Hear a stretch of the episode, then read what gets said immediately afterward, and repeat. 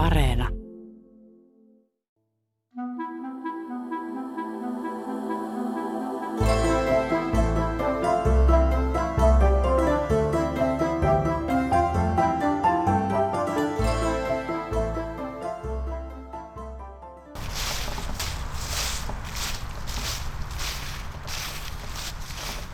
Me ollaan täällä tosiaan Mariendorf on tämä kaupunginosan nimi ja naapurissa on Tempelhof keskustan suuntaan, jossa on se vanha lentokenttä.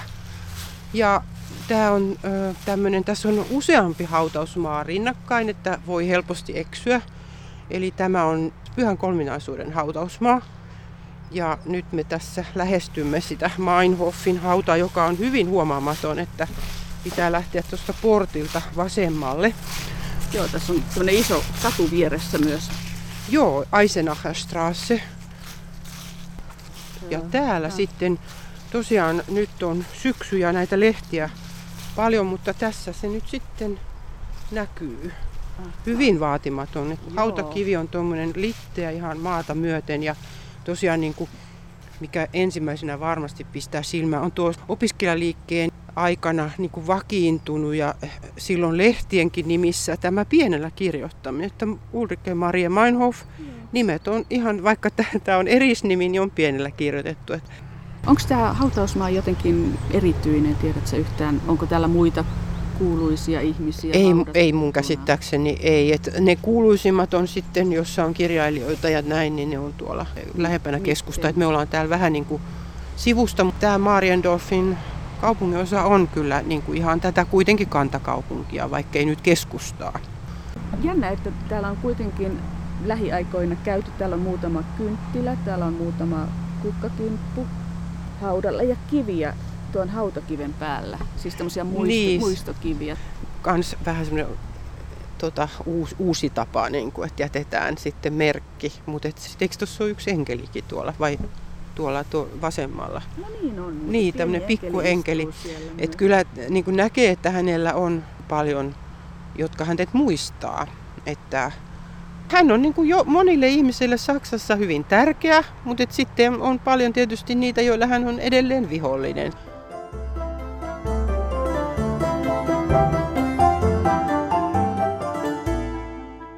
Ulrike Meinhof herättää ristiriitaisia tunteita vielä nykyään. Monille hänen nimensä tuo mieleen äärivasemmistolaisen punaisen armeijakunnan, joka järisytti Länsi-Saksaa useilla terroriiskuillaan ja murhillaan. Ulrike Meinhof kuului punaisen armeijakunnan eli RAFn ydinryhmään yhdessä Andreas Baderin, Gudrun Enslinin, Horst Mahlerin, Jan Karl Raspen ja Holga Mainzin kanssa – Tämä ensimmäisen sukupolven ryhmä tunnetaan myös nimellä Baada Meinhof-ryhmä. Meinhof muistetaan hänen RAF-jäsenyydestään, mutta hän oli myös ydinasevarustelun vastustaja ja menestyvä toimittaja. Mikä siis sai älykkään naisen radikalisoitumaan ajatuksiltaan ja teoiltaan. Berliinissä asuva historioitsija Katriina Lehto-Plekaat kertoo Ulrike Meinhofin ajatus- ja aatemaailmasta – Lehto Plekäät on väitellyt tohtoriksi Meinhofista ja häneltä on julkaistu myös Ulrike Meinhof, Lähemmäs totuutta, ei todellisuutta, elämäkerta.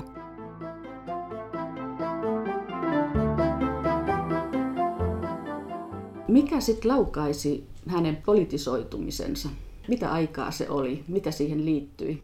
Heti sodan jälkeen oli se mieliala ei koskaan enää sotaa ja se oli kautta poliittisen linjan – silloin 1945, kun Saksa joutui ehdottoman antautumisen tekemään. Ja sitten kun se kylmän sodan ensi, ensipiirteet alkoivat ja sitten varustelu uudelleen, ja Saksahan luopui jo vuonna 1955 siitä, että alettiin omaa, omaa tota, armeijaa rakentaa, Eli tämmöisestä täysin, Saksasta oli suunniteltu, siis liittoutuneet olivat suunnitelleet, että täysin tämmöistä maatalousvaltiota, jossa ei olisi sotavoimia eikä muutenkaan var, niin kuin, voimavaroja enää lähteä uudelleen sotaan, niin sehän muuttui hyvin nopeasti, että sitten tuli ensisijaiseksi tämä kun se itäblokki alkoi muodostua, niin se puolustautuminen. Ja vuosi 1958 oli siinä mielessä sitten käänteen tekevä ja sai Ulrikenkin liikkeelle, että silloin Adenauer niin kuin liittokansleri teki päätöksen tästä ydin, tai suunnitelmat siitä, että Saksaan sijoitettaisiin ydinaseita. Minkälainen se Adenauerin ajan Saksa silloin 50-luvun lopulla muuten oli? Palattiin niin kuin tavallaan semmoiseen hyvin keskiluokkaa ihannoivaan maailmankuvaan. Ja esimerkiksi naisten asemahan se on juuri toisin kuin tässä Meinhofin perheessä, että, että naiset niin kuin palautettiin takaisin kotiin keittiön.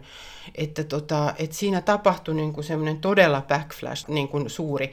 Se oli niin kuin semmoinen turva, että ihmiset etsivät turvallisuutta. Ja sitten tietysti Saksassa, kun kaikki oli raunioina ja valtava elintarvikepula kesti pitkään, ja kyllähän se Suomessakin tunnettiin, niin, niin tota, se oli se taloudellinen hyvinvointi oli niin tärkeä, että se niin kuin, että Adenauerissa nähtiin semmoinen turva. Ja sitten vähitellen, kun se kylmä sota alkoi, niin myöskin siinä USAhan sitoutumisessa, joka, joka siis oli se taas se tavallaan, mitä, mitä nämä nuoret vasemmistolaiset ja nuoret olivat, he, niin kuin monet nuoret, vaikka eivät olisi olleet missään tekemisissä vasemmiston kanssa, niin eivät halunneet sitä, sitä niin kuin sitoutumista USAhan välttämättä. Konrad Adenauer toimi Saksan liittotasavallan liittokanslerina vuosina 1949 ja 63. Hänen aikaansa leimasi konservatiivisuus. Adenauerin vaaliiskulause Kaine experimente, ei kokeiluja, oli alun perin tarkoitettu ulkopolitiikkaa koskevaksi, mutta siitä tuli pian koko Adenauerin politiikkaa karakterisoiva iskulause. Ulrike Meinhof arvosteli Adenauerin ajan takapajuisuutta ja ummehtuneisuutta vuonna 1964. 14 vuotta Adenauerin aikaa on tehnyt 55 miljoonasta saksalaisesta, kirjoittajista ja lukijoista, poliitikoista ja kommentaattoreista, TV-ohjelmien ja valkokankaan katselijoista ja tuottajista puolivillaisesti tiedotetun ja puolivillaisesti tiedottavan kansan, josta toiset sanovat vain puolet siitä, mitä tietävät, ja toiset saavat tietää vain puolet siitä, mikä olisi tarpeen. Heidän ennakkoluulonsa lisääntyvät, heitä ympäröivät tabut, ja he ovat kiedottuina niin tiiviisti illuusioihin, etteivät he enää tiedä omia etujaan, eivätkä pysty tunnistamaan omia intressejään. Ulrike Meinhof oli Ingeborg ja Verna Meinhofin kaksilapsisen perheen kuopus. Perhe asui Ulriken syntymän aikoihin Oldenburgissa, mutta perhe muutti pian Keski-Saksassa sijaitsevaan Jenan kaupunkiin. Isä Verna Meinhof kuoli Ulriken ollessa vasta kuusi-vuotias. Pian isän kuoleman jälkeen perheasetelma muuttui, kun äidin opiskelutoveri Renate Riemek muutti Meinhofin perheeseen. He olivat pari, Ingeborg Meinhof ja Renate Riemek, josta sitten myöhemmin tuli Meinhofin kasvatusäiti. He olivat siis tämmöinen naispari, jotka sitten yhdessä olivat opiskelujen kautta tutustuneet ja sitten Ingeborg oli aloittanut uudelleen opintonsa miehen kuoltua vuonna 1940. Eli tämmöisissä poikkeusoloissa he jatkoivat opintojaan ja, ja tota, tutustuivat ja sitten tämä Renate Riemek muutti Meinhofin perheen, siis Ingeborgin ja tämän kahden tyttären luokse. Ja sitten molemmat naiset väittelivät, että sehän on niinku se ehkä se tärkein piirre selvästi erotettavissa, että Meinhof on tämmöisestä niin sanotusta sivistysporvarillisesta perheestä, että, että sillä on ollut siihen aikaan niin kuin sodan ennen sotaa, mutta myöskin sodan jälkeisenä aikana niin kuin suuri vaikutus toimeentuloon ja, ja, ja tota, suuntautumiseen sillä, että mistä yhteiskunta luokasteli ylemmästä keskiluokasta. Et vaikka oltiin niin kuin naispari, eli sitä niin kuin perheen elättäjä varsinaisesti ei ollut, niin silti tultiin toimeen. Ja, ja tosiaan, että se mahdollisti Ulrikelle, paitsi että hän sai niin kuin itsenäisen naisen mallin, niin myöskin se, että mahdollisti koulunkäynnin, toisin kuin monelle muulle, jonka oli isänsä menettänyt. Renate Riimekistä tuli Ulriken ja hänen sisarensa kasvatusäiti sen jälkeen, kun Ingeborg Meinhof oli kuollut syöpään vuonna 1949.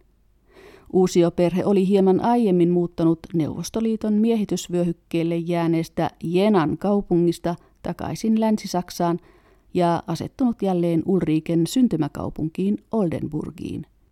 Ulrike oli 14-vuotias, kun hänen äitinsä kuoli.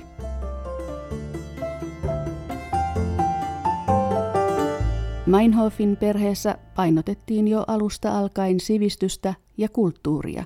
Myös Ulrike Meinhof soitti huilua ja viulua. Samoin hän sisäisti jo varhain sivistysporvaristolle ominaisen moraalisen vastuuntunnon. Puhut Ulrike Meinhofin moraalisesta ehdottomuudesta. Mitä se Ulrike Meinhofia ajatellen, niin mitä se tarkoittaa?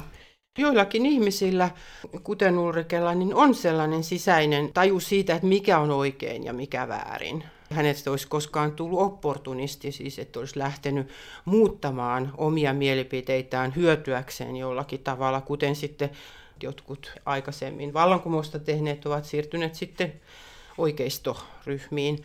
Että se, että se olisi niin kuin Meinhofin kohdalla sitä ei olisi voinut kuvitella. Ja, ja sitten tietysti, jos puhutaan moraalisesta ehdottomuudesta, niin sehän on Meinhofin kohdalla sitten myöskin semmoinen vähän kiistakapula tai semmoinen vähän lyömäasekin sitten suhteessa, että hänen sitten sitä RAF-ratkaisuaan nähdään niin kuin fanaattisena moralismina, mutta siinä on niin kuin hyvin monia puolia.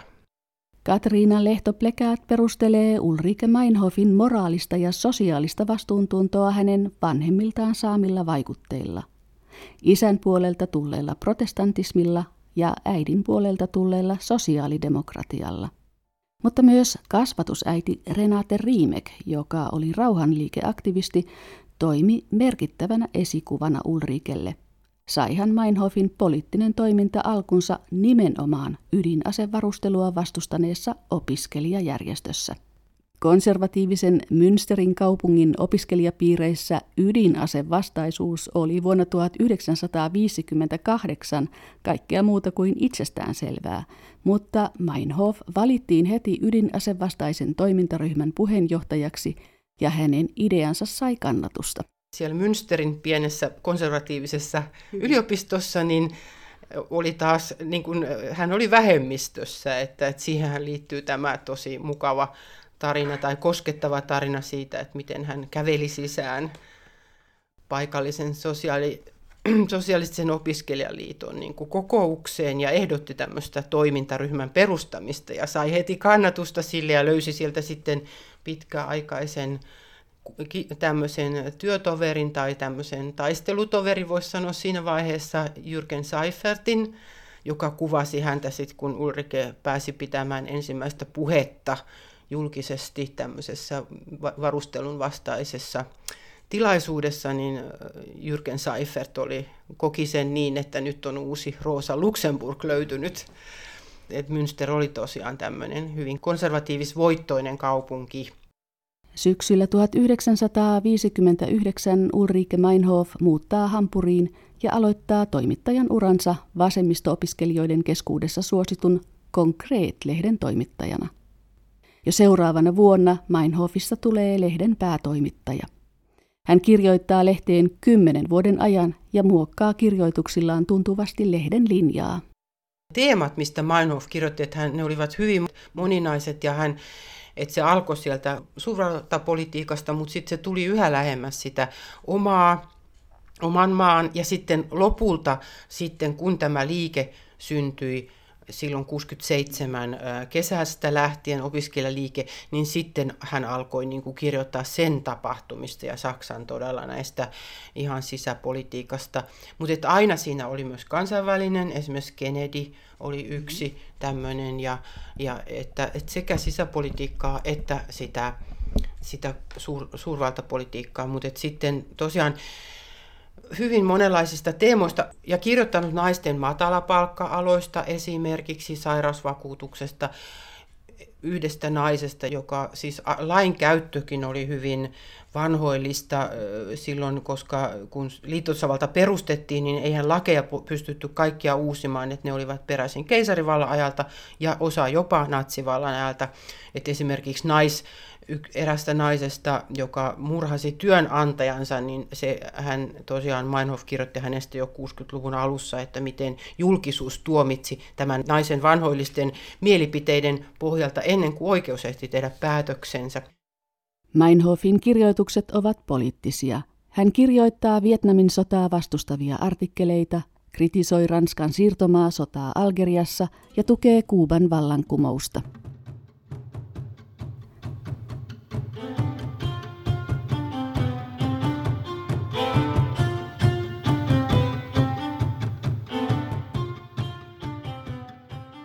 Vuonna 1961 Ulrike Meinhof avioituu Konkreet-lehden julkaisijan Klaus Röölin kanssa. Jo seuraavana vuonna Meinhof synnyttää kaksostytöt, jotka saavat nimekseen Ingeborg Bettina ja Ingeborg Regine. Yhteisen etunimensä he saavat Meinhofin samannimiseltä äidiltä. Meinhof alkaa pian synnytyksen jälkeen työskennellä. Hän kiinnostuu yhteiskuntapoliittisista teemoista, kuten alipalkattujen naisten asemasta ja koulukotilapsista. Te tiedätte, että minun mielestäni tämä on pötypuhetta. Ei ole teidän vikanne, että olette joutuneet laitokseen. Kaikki johtuu olosuhteista, ympäristöstä ja yhteiskunnasta. Sen vuoksi on myös täysin väärin se, että teille yhä uudelleen sanotaan, olkaa kunnolla. Ei ole tarpeen osoittaa hyvää käytöstä. Yhteiskunnan tulisi muuttaa käyttäytymistään. Jo Karl Marx sanoi, maailma pitää muuttaa. Me molemmat, neiti X ja minä, emme myöskään ole tyytyväisiä yhteiskuntaan, jossa elämme. Kysymme jatkuvasti itseltämme, miten voisimme muuttaa sitä. Ei ole oikein, ettei työntekijöille makseta heille kuuluvaa palkkaa, että työnjohtaja asettuu heidän yläpuolelleen ja painostaa alaisiaan. Paljon on muutettava, mutta aivan ensin, te ette ole millään lailla syypäitä omaan olotilanne. Kesällä 1967 Meinhof ja Klaus Röhl ostavat huvilan ja muuttavat Blankeneesen kaupungin osaan. Blankenese tunnetaan Hampurin hienostokaupungin osana. Jo seuraavana vuonna Meinhof eroaa Klaus Röhlistä ja muuttaa Länsi-Berliiniin. Kyllähän se oli eh, siis Meinhofille todella, todella hyppy tavalla, ei tuntemattomaan, mutta uuteen maailmaan, että, että tota, se avioero siihen aikaan oli aika harvinaista ja, ja tota, tavallaan status, niin kuin yhteiskunnan status muuttui, putosi huomattavasti alaspäin yhteiskunnassa arvo, arvostelmissa. Meinhofia siis veti Berliinin puoleensa. Sitten vuonna 1968 eron jälkeen, niin, niin se oli niin kuin itsestään selvä, että hän tulee tänne, koska hän oli sitten jo siinä vaiheessa niin kuin tämän opiskelijaliikkeen tai niin kuin jo silloin syntyneen niin kuin tämmöisen opiskelijaliikkeen yksi tärkeimpiä mielipidevaikuttajia. Ja, ja tämähän veti puolensa juuri siksi niitä kapinallisia, koska täällä oli vapautta. Berliini oli niin kuin pystynyt säilyttämään sen, mitä me tunnetaan 20-luvulta muun muassa TV-sarjoista ja ja elokuvista ja kirjallisuudesta, niin tämmöisen, missä kaikki oli luvallista jo silloin. Niin Vapauden se, keidas. Tai... Kyllä, monella tapaa. Muun muassa seksuaalivähemmistöt olivat sellainen asia, joka, joka oli monelle niin kuin ihan elintärkeä ja silloin vielä hyvin, hyvin tota, mutta luovuudelle myöskin, että esimerkiksi David Bowiehan tuli siksi tänne monien muiden tapaan ja viihtyi täällä, koska, koska täällä oli niin kuin tavallaan oli edullista elää, halpaa ja sitten oli myös sitä luovaa niin kuin yhteisöä. Että hyvin dynaaminen, vaikka sitten toisaalta, toisaalta varmasti niin kuin monella tapaa pysähtynytkin voisi sanoa, koska oltiin niin kuin oltiin niin kuin linnakemuurien sisällä, että sehän oli nimenomaan niin päin, että länsi oli muurien ympäröimä, ei Itä-Saksa. Kuinka Meinhofin käsitys tai näkemys naisten yhteiskunnallisesta asemasta muuttui hänen avioeronsa jälkeen. Tapahtuiko siinä jotakin muutosta? Meinhof oli siis käsitellyt kaikkea mahdollista maa ja taivaan välillä, niin sitten se kuitenkaan se, niin kuin tämä muutos ei ollut sitten ehtinyt sinne kodin seinien sisäpuolelle. Eli ne, ja se on se sama, mikä on tapahtunut siihen aikaan niin kuin lukuisilla, ja siitähän me se 60-luku tunnetaankin, että, että tota, et siihen asti niin kuin hyvän elämän ja hyvän perheelämän ihanteet olivat poroporvalliset, mutta mm. sitten juuri täällä Berliinissä ja tietysti muissakin opiskelija, niin kuin Frankfurtissa ja Münchenissä isoissa opiskelijayhteisöissä ja taideyhteisöissä, niin, niin alettiin niin kuin murtaa niitä muun muassa yhteisöasumisen kautta, mutta että Meinhofilla se tuli siis siitä, että hän erosi ja sitten oli, niin kuin, oli todella sitten täällä niin kuin sen liikkeen sydämessä Länsi-Berliinissä ja, ja huomasi, että kyllä hänkin oli niin kuin siihen asti, ei hän olisi voinut kuvitellakaan joulun viettoa ilman, että lapset, kaksi tytärtä soittavat pianoa. Eli tämä niin kuin esimerkkinä siitä, mitä se porvarillinen niin kuin maailmankuva on. Se ero on ollut kyllä yksi semmoinen, jota niin kuin tämän entisen aviopuolison esimerkiksi Röölin oli vaikea hyväksyä, että, että, että yksi mikä Meinhofista luo syntyneeseen kuvan täällä liittotasavallassa on paljon vaikuttanut, on, on Röölin oma elämäkerta, Fünf Finger sind keine Faust, eli viisi sormea ei ole nyrkki. Se julkaistiin siinä vaiheessa, kun Meinhof oli jo van, vankilassa, niin tota, on, että hän niin kuin siinä kirjassa niin kuin, tota, avioero on se niin kuin Meinhofin turmion alku, niin lainausmerkeissä siis, että se on se, että se avioliit, avioero siihen aikaan oli niin kuin, vähän kuin pyhäin häväistys. Olisi tietysti paljon helpompaa olla mies, jolla on vaimo, joka huolehtii lapsista. Mutta kun on nainen, jolla ei ole vaimoa, joka ottaisi heidät hoitoonsa, täytyy kaikki tehdä itse – ja se on äärimmäisen raskasta. Niinpä kaikkien poliittisesti aktiivisten naisten ongelmana, minut itseni mukaan lukien, on se, että he toisaalta tekevät yhteiskunnallisesti tärkeää työtä, että heillä on päätäynnä oikeanlaisia asioita, että he pystyvät puhumaan ja kirjoittamaan ja agitoimaan, mutta he ovat aivan yhtä avuttomia lastenhoidon suhteen kuin kaikki muutkin naiset. Minkälainen Ulrike Meinhof oli sitten äitinä? Hänellä oli kaksostytöt. Kyllä, 62 syntyneet lastenhoitaja oli sitten, tosin naisilla ei sitten, Saksassa olisi siihen aikaan ollut minkäänlaista juurikaan myöskään äitiyslomaa, että, että, se, että, että se ei ole vaan niin kuin tämmöinen henkilökohtainen ratkaisu, mutta Meinhof oli, oli todella niin, kuin, niin, niin tärkeä osa sitä konkreettisen toimitusta, että sitten hankittiin lastenhoitaja. Kyllä minun käsitykseni se on, että hän oli hyvinkin niin kuin, että kyllä hän teki niin kuin kahta, kahta päivää. Että se, että, että hänestä on ehkä syntynyt semmoinen, että hän olisi ollut niin kuin Raaben, mutta tämmöinen, joka siis semmoinen äiti, sanotaan korppiäiti, joka ei, ei, ei niin kuin välitä tai ei osaa huolehtia lapsistaan, niin sehän liittyy taas siihen, sit siihen poliittiseen käännökseen, joka sitten tapahtui vuonna 70. Me istuimme äidin auton takapenkillä lentolehtispinojen vieressä, rämisevässä sinisessä R4-autossa, kun hän ajoi moottoritietä juuri rakenteilla olevaan Märkisches Viertel-kaupungin osaan. Kun hän tavanomaiseen tapaan keskusteli siellä joidenkin ihmisten kanssa asuinolojen parantamisesta, juoksentelimme me vesilätäköissä.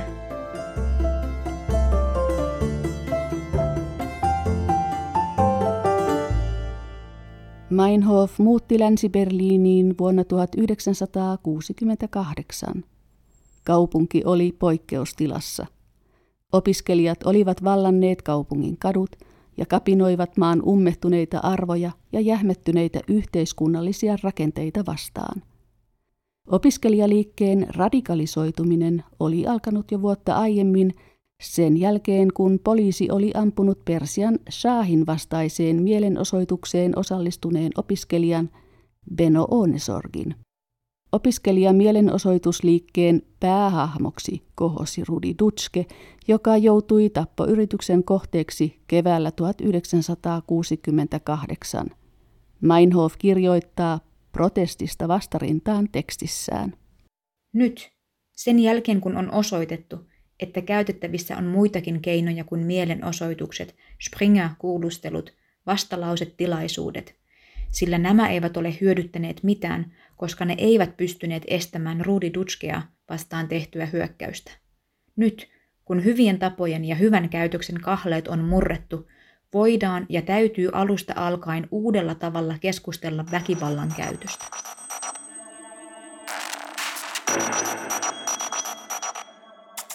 Miten hän muuttui ulkoisesti, kun hän muutti Berliiniin, siis Hampurista Berliiniin? Siinähän tapahtui myös selkeä muutos. Niin ja kyllä se ulkonäön muutos jo, esimerkiksi se, että hiukset oli vapaana, niin kyllä se tapahtui jo vähän aikaisemmin.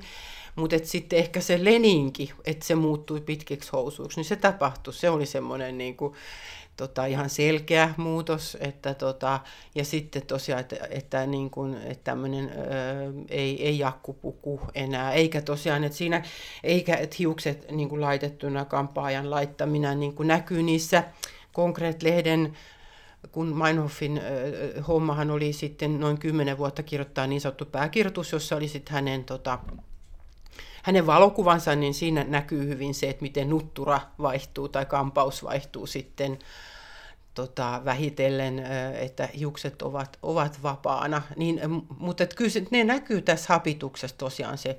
Ja Dutskehan oli sitten kuuluisa tästä vaimonsa Gretchenin tota, kutomasta villapaidasta, joka, että hän piti poliittisia puheita sitten tässä villapaidassa, joka on sitten museoitu, että se oli tärkeä niin kuin merkki, niin kuin tavallaan niin kuin tämän muutoksen merkki. Ulrike Meinhofin toimittajakollega Erika Runge kuvasi Meinhofin pukeutumistyylissä tapahtunutta muutosta. Olin esiintymistä varten silittänyt tavaratalon alennusmyynnistä ostamani mekon, käynyt kampaajalla, meikannut ja laittanut korvakorut korviini. Ulrike Meinhof sen sijaan saapui paikalle huolittelemattomana harmaassa villapaidassa ja ryppyisissä housuissa. Hymyilin ollakseni ärsyttämättä turhaan.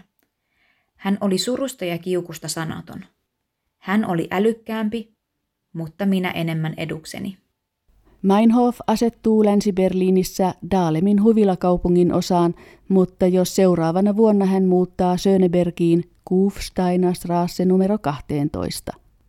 Asunto tullaan pian tuntemaan RAFn jäsenten tapaamispaikkana. Meinhof on yksinhuoltaja äiti ja hän tekee paljon töitä. Avioeronsa jälkeen hän alkaa kirjoittaa käsikirjoitusta televisionäytelmälle ja sen lisäksi hän kirjoittaa naisten asemaa käsitteleviä tekstejä, joissa hän pohtii, miksi naiset tienaavat vähemmän kuin miehet ja miksi kotityötä ei arvosteta. Siellä, missä poliittisella toiminnalla ei ole mitään tekemistä yksityiselämän kanssa, siellä asiat eivät suju, sillä perspektiiviä ei ole olemassa. Ei ole mahdollista harjoittaa antiautoritaarista politiikkaa ja kotona hakata lapsiaan. Ei ole myöskään mahdollista kotona olla hakkaamatta lapsiaan ilman, että alkaa toimia poliittisesti. Ei ole mahdollista lakkauttaa alistussuhteita perheessä ilman, että joutuu taistelemaan sen puolesta, että alistussuhteet lakkautetaan myös perheen ulkopuolella.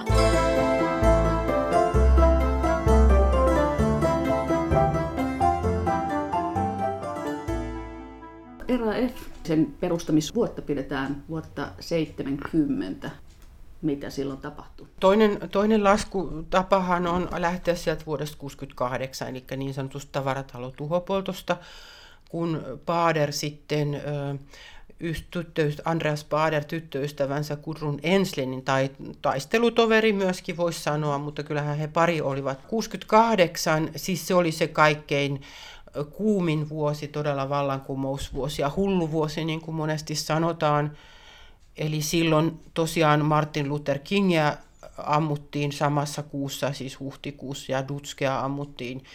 Ja se oli niin kuin sen opiskelijikkeen huippukohta, ja siinä vaiheessa niin kuin Bader ja Enslin päättivät ryhtyä toimeen, eli, eli järjestivät tämmöisen provokatorisen tuhopolton Frankfurt am Mainissa sijaitsevassa tavaratalossa, tai kahdessakin, mutta toinen niistä oli sitten toisen että he eivät ehtineet joka paikkaan, että oli tämmöinen isompi porukka, neljä henkeä, niin he saivat siitä rangaistuksen raskaamman jälkeen. Kun keväällä huhtikuussa tavaratalotuhopuhettajat olivat niin kuin pahimmanlaatuisia rikollisia, niin sitten he olivatkin jo osa vallankumouksesta liikettä syksyllä 68. Ja Meinhof passitettiin sitten tapaamaan heitä sinne. Eli he tapasivat ensi kertaa, tai Meinhof tapasi Enslinin, kun haastatteli tätä silloin sen tavaratalo-tuhopoltto-oikeudenkäynnin yhteydessä. Ja jos nyt yritän sanoa sen lyhyesti, niin heidät tuomittiin kolmeksi vuodeksi siitä, mutta sitten he pääsivät välillä vapaalle jalalle, koska tuomiosta valitettiin. Ja, ja kun tämä valitus ei mennyt läpi, niin he painuvat maan alle. Eli he olivat sitten ensimmäiset, jotka lähtivät, lähtivät tälle tielle. Vuoden 70 keväällä he ilmestyivät sitten Meinhofin oven taakse. Ja nämä kaksi, kaksi lain suojatonta majottuivat sitten tämän yksinhuoltajaäidin kotiin. Andreas Paada ja Kuutrun Enslin pakenivat tavaratalotuhopolton jälkeen Pariisiin. Vuoden 1970 helmikuussa he palasivat kuitenkin takaisin Länsi-Berliiniin ja majoittuivat Ulrike Meinhofin luokse – Pari kuukautta myöhemmin Andreas Paada vangittiin. Näin sai alkunsa suunnitelma Baaderin vapauttamisesta.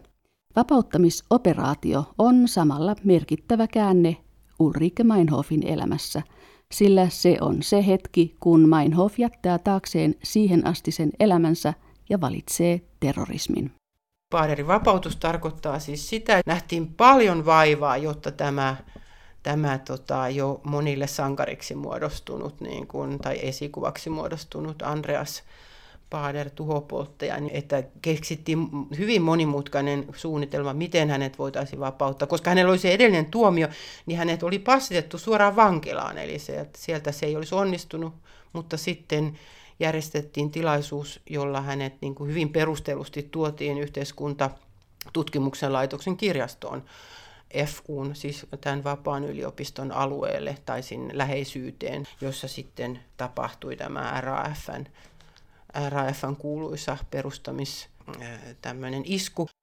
Meinhof oli lähtenyt tähän mukaan varmasti tietäen ne vaarat, mutta myöskin olettaen, että se on niin kuin sitä samaa tavallaan niin kuin laillisuuden rajan, rajalla niin kuin, sen venyttämistä. Se 60-luvun opiskelijaliikehän on niin kuin esimerkki kaikenlaiselle kansalaistottelemattomuudelle, mitä me nähdään nyt tänä päivänä, joka elää edelleenkin. Tavallaan venytetään sitä lain pykälää saadakseen huomiota ja, ja sitten niin kuin omat tietyt tavoitteet tässä. Se oli se paaderin vapauttaminen. Ulrike Meinhofia pidetään RAFn ideologisena johtohahmona.